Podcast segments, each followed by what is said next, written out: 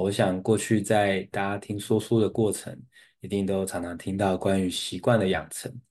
那这本书特别提到关于拖延的部分。我想会拖延，很多人其实都是非常负责任的人，也就是太负责任了，我们都会希望可以把这件事情做得更好，我们就会觉得我们再想一下，我们再规划一下，也导致我们不小心落入了拖延的陷阱。我想这个是非常常见的状况，所以我常说，会拖延的人很多人都是非常负责任的人，非常有责任心的人，但不小心反而犯了拖延的毛病，而且有时候会不容易察觉，等到发现的时候有点为时已晚。但是不用担心，今天跟大家揭露的这本书有7个很重要的心法，可以帮助大家解决这个问题。也很开心今天来到了98集的内容。我想今年能够录到100集，这个目标可以圆满完成，是特别的开心。好，那过去我在说书的这个经历里，大概已经有4年多的时间，也即将满5年了。那非常开心有这机会跟大家分享书中很棒的内容。同时呢，各位如果有兴趣的话，你都可以扫右下角的 QR code， 里面有我的 IG、有我的 YouTube、Podcast 以及其他的资讯。那我想我都会在社群媒体上分享非常多很棒的书单，同时呢，我们有一些的演讲，或是有一些的主题工作坊，大家也都可以在这些的资讯可以找得到。那其实这本书呢非常厉害它在非常多的日报，比如说《华尔街日报》以及《今日》《美国报》的部分畅销榜是第1名，甚至呢，你可以看到它在这个翻译11种的语言，你就可想而知这本书有多热门，也有多少人非常喜欢这本所以我们就来看今天这本书它其实在提到就是拖延。作者有说，拖延跟放纵就像是地下钱庄一样，它会向我们收取高利贷。我想真的是这样子，拖延乍看之下可以让自己有一些些的喘息，可是呢，这个喘息只能是当下的那就会蛮可惜的。为什么？因为当下获得喘息，可是未来还是要还。而且大家会发现未来还的时候，其实是用更高的代价来偿还，那就会变成说，其实原本事情是蛮小的，可它就像滚雪球一样越滚越大，那这个都不是我们想要的。那我们来看我们如果知道一种情况是在不情愿的状况下，但我们也有能力去执行对自己有益的事的话，那是不是事情就有机会可以获得解决，对吗？所以这本书它其实在告诉我们的是，如果我们有办法就算不情愿，我们都有机会去执行对自己有益的事。看起来拖延这件事情就可以解决了，那应该是蛮棒的。我们来看这本书，它告诉我们，透过自律可以释放潜能的7个原则。我们如果可以透过这7个原则，让自己终身的解决掉拖延的这种习惯的话，我想我们获得成功的速度会来得更快一点。首先，我们先来看第一个，叫做牺牲。这个它里面用了一个很可爱的举例他说，在美西常常会有暴风来临，他们都观察了一件事情，就是当乳牛看到有暴风来袭的时候，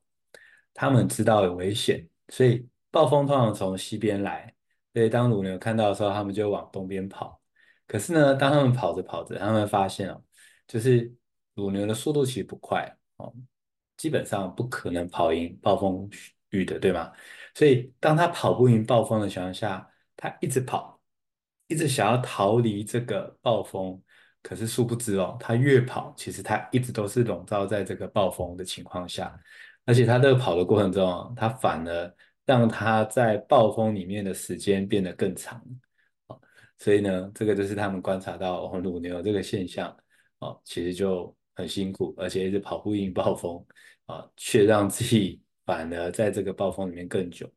他们就有观察到有另外一个叫做美洲野牛。美洲野牛呢，他们很特别他们一样看到暴风来的时候，可是呢，他们特别的地方是，他们会面对这个暴风，等到这个暴风碰到它的时候，他就会开始冲刺，往暴风里冲。哇，这很酷，对吧？有危险来，一般我们都是想办法赶快逃，可是美洲野牛它却是做了另外一种决定，它往暴风里冲。冲的过程中，其实它就可以缩短在暴风里面的这个时间，因为它跟着它是逆向的。所以呢，等到暴风过去的同时，它也更快的逃离这个暴风半径。所以这就是书中讲的美洲野牛，它们有这个特性，也因为这个特性，让它们可以更快的脱离暴风圈。所以它故事就用这个举例来说明一件事情。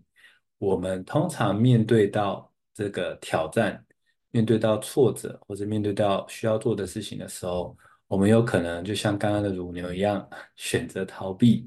可是逃避反而会让我们更焦虑，逃避反而会让我们一直处在这暴风半径里面，不得安息，甚至也不得平静。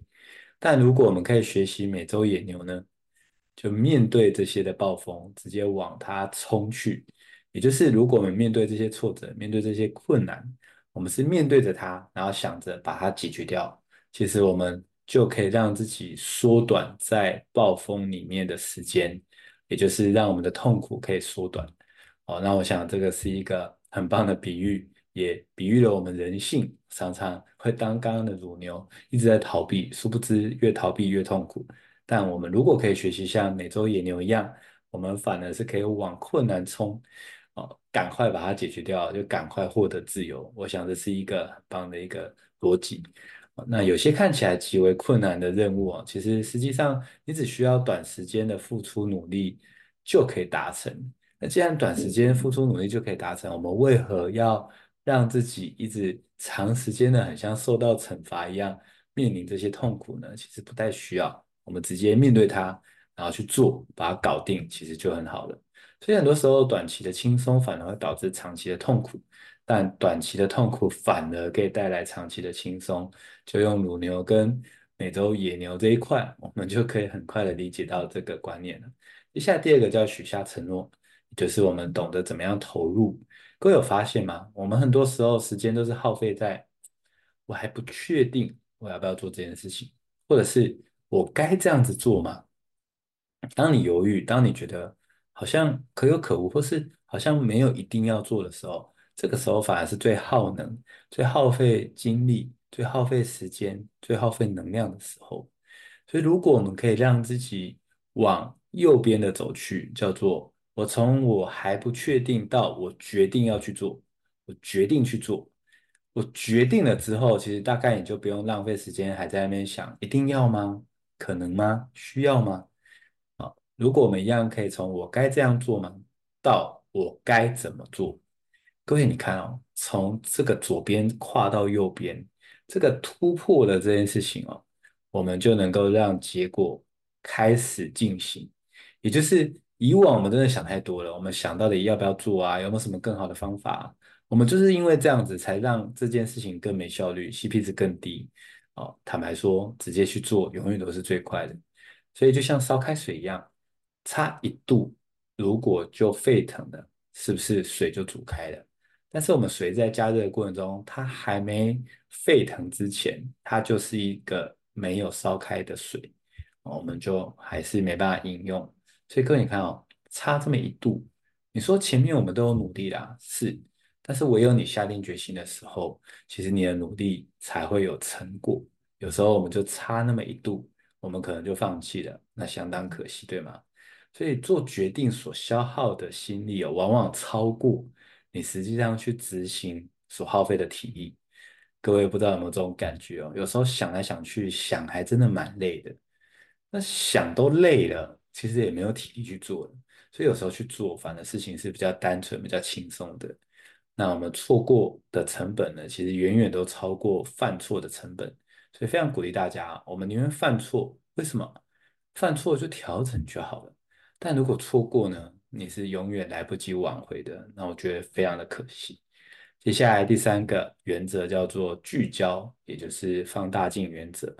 我们来揭露有三个很重要的拖延第一个典型的拖延就是，其实你有意识的在拖延自己该做的事情，也就是说你是故意的。你为什么故意呢？当然一定有你的好的理由，比如说我要想清楚再做啊，这样我才不会后悔。我要想清楚再做，才可以把它做好。这种是非常典型的拖延，就是我觉得我应该规划的详细再去做。但事实上，很多时候是这样，就是真的去做的当中去调整呢，这样其实是比较有建设性的。接下来第二种叫做高效的逃避，哦，这很多人其实会犯哦，像过去的我也曾经犯过，就是用大量琐碎的事件来填满自己，常把不重要的事情弄得好像很紧急，但却没有什么具体的成效。那我想这个特别的可惜哦，因为我们有时候就会这样子，就是明明我们都知道什么是重要的事情要做，但是却没有去做，然后故意做一些很多很繁琐的事情，让自己觉得好像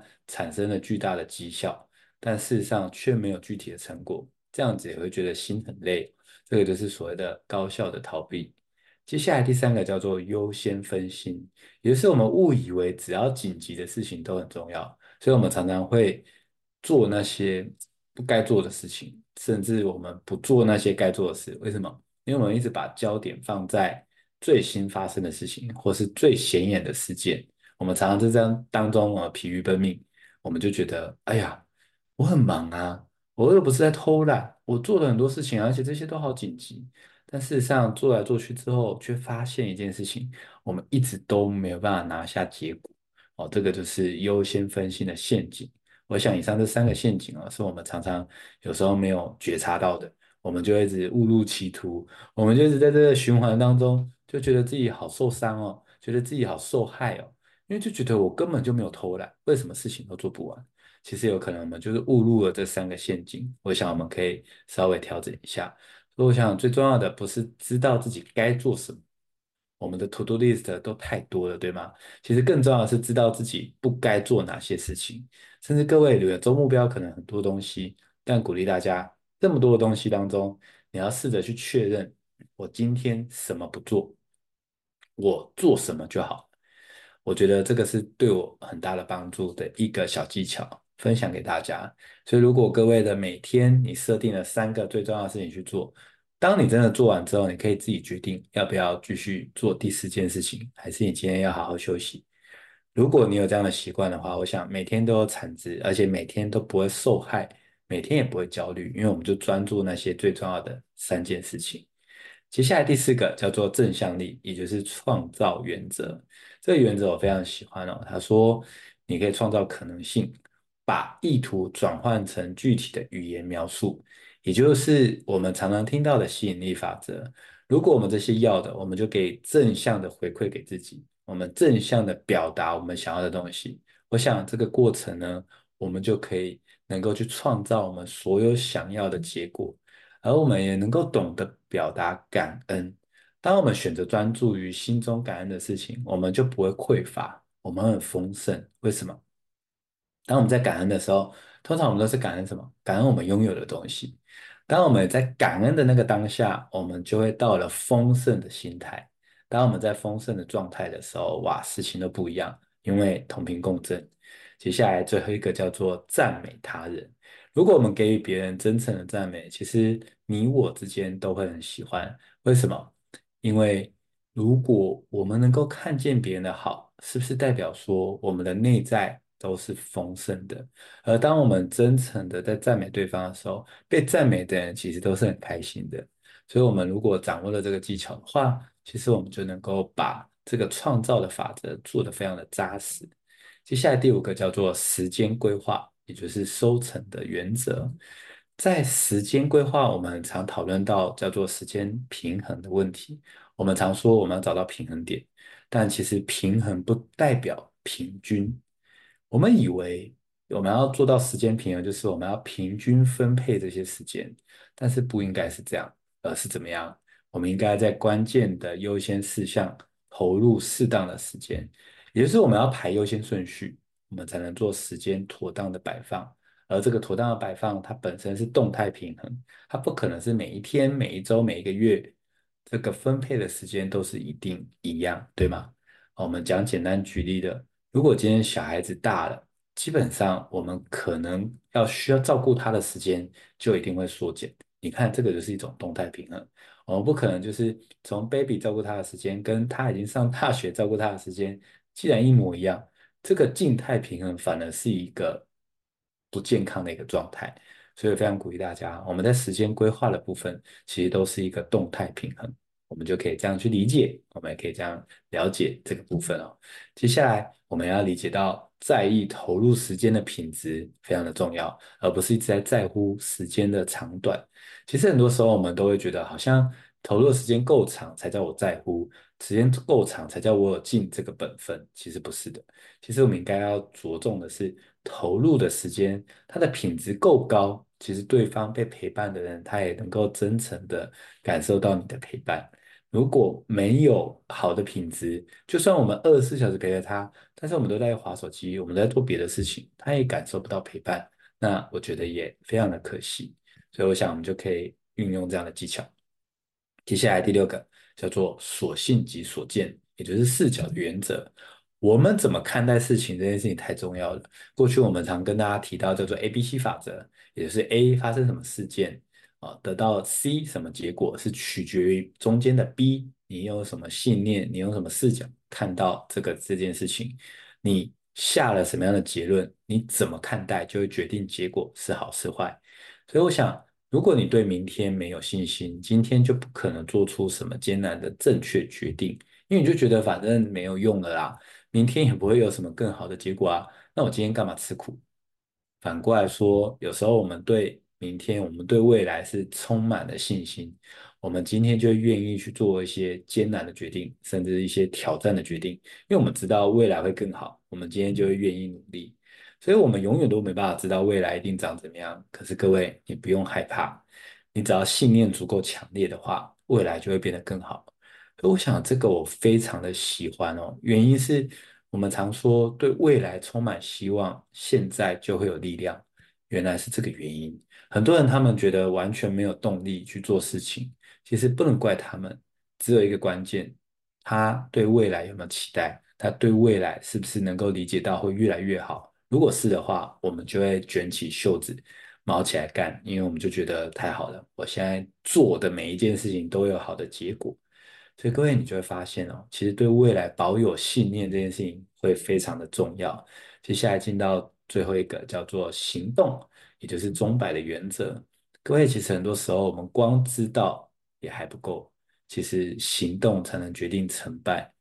今天书中他就举一个例子，曾经有教授就在讲说，大家相不相信钟摆我拉到右边放掉的话，它绝对没办法摆超过原本放掉的这个高度。这个他问大家的时候，大家都说我相信啊，然后他教授就再问大家一次，大家真的相信这件事情吗？其实在这个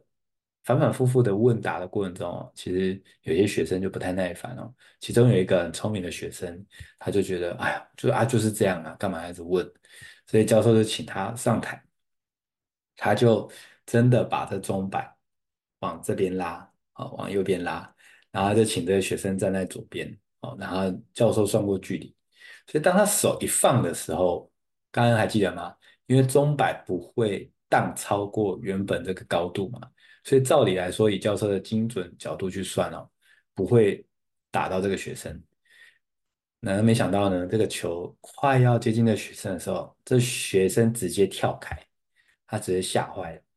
可是学生当时呢是非常有信心的说，不会啊，就不会啊。可是当这钟摆真的来临的时候，非常考验，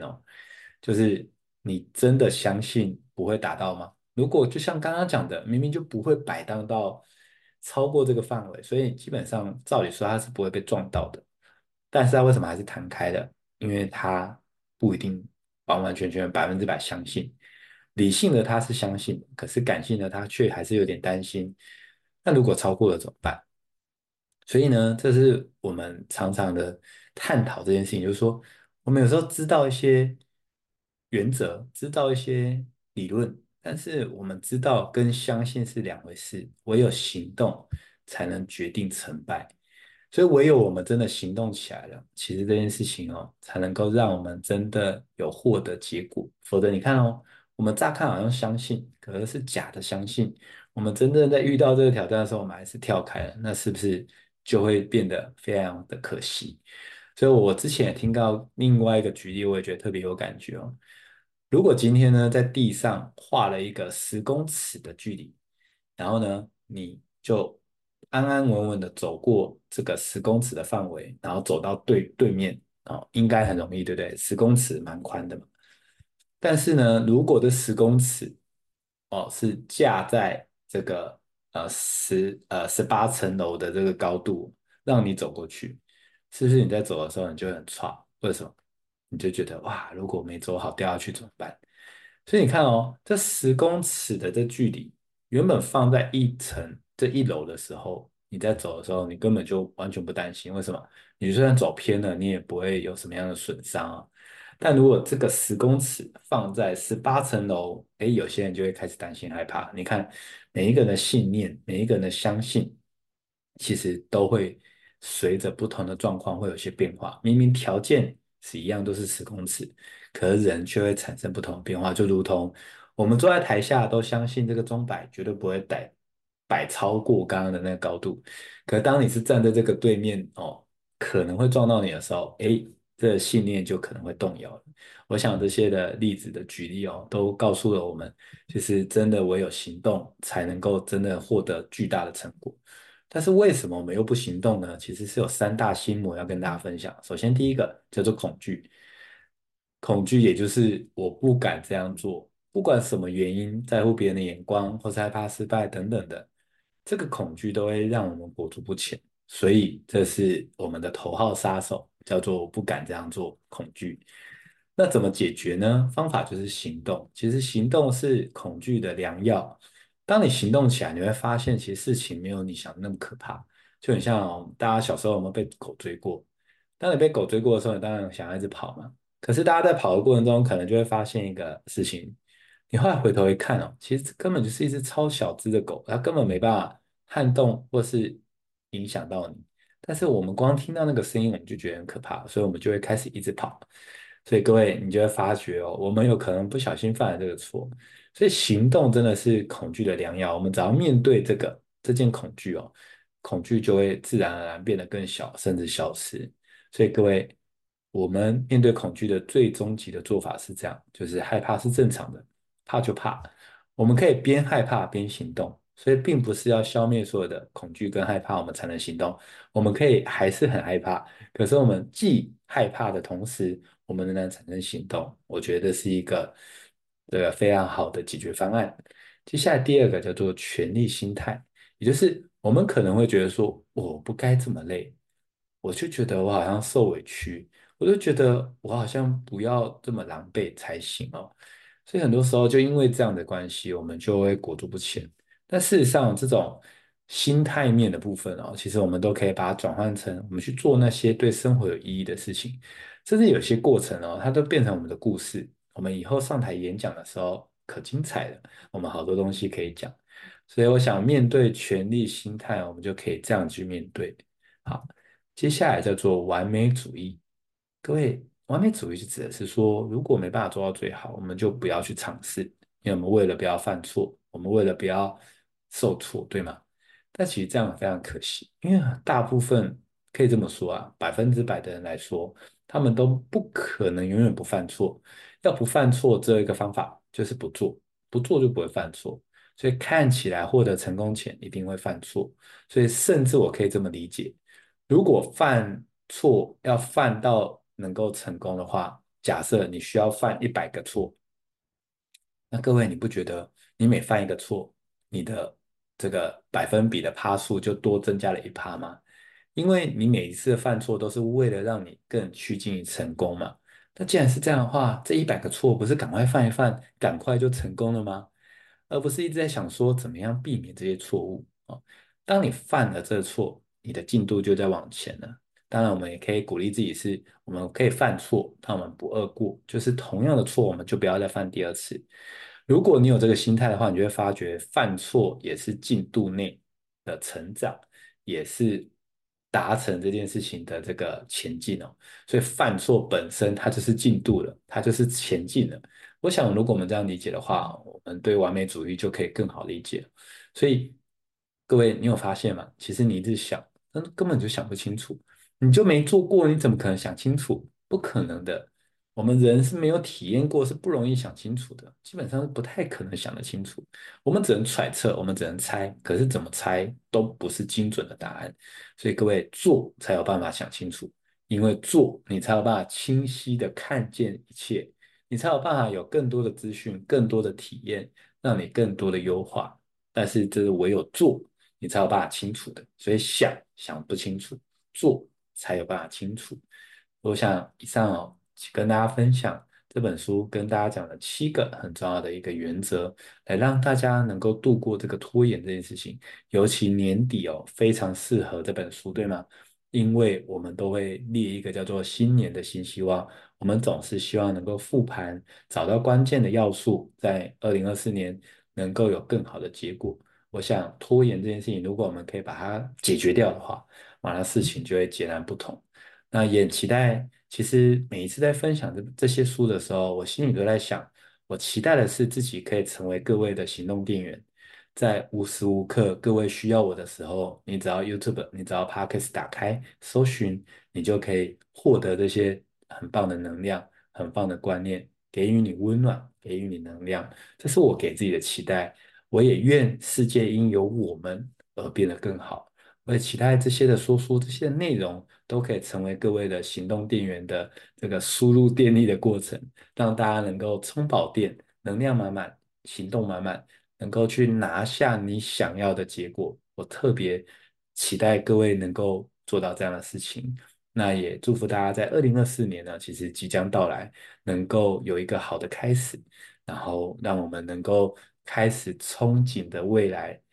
当我们对未来觉得充满希望的时候，其实我们现在就会充满力量。那当然，接下来我们在工作坊的部分也帮大家安排了这个很棒的一个工作坊。这个工作坊叫做丰盛显化工作坊。我们这一次就会来教大家怎么样能够实际当下马上去显化所有我们要的。我们会教大家这个步骤可以怎么做，并且怎么样当场去实做。同时，我们也会运用塔罗的方式，给各位有客制化的不同的建议跟不同的方式哦，这也是特别新的内容，我们这次结合在里面。那最后，我们会带着大家怎么样透过冥想，我们能够让自己的潜意识非常的干净，非常的丰盛。这就是我们这一次的工作坊会带给大家3个非常重要的一个流程哦。我想这些的过程都可以帮助我们不断的一直显化我们要的生活。我想如果我们总是能够心想事成的话，这是一件非常棒的事情。那大家也可以扫右下角的 QR Code， 欢迎大家可以报名，也期待跟各位可以在实体相见。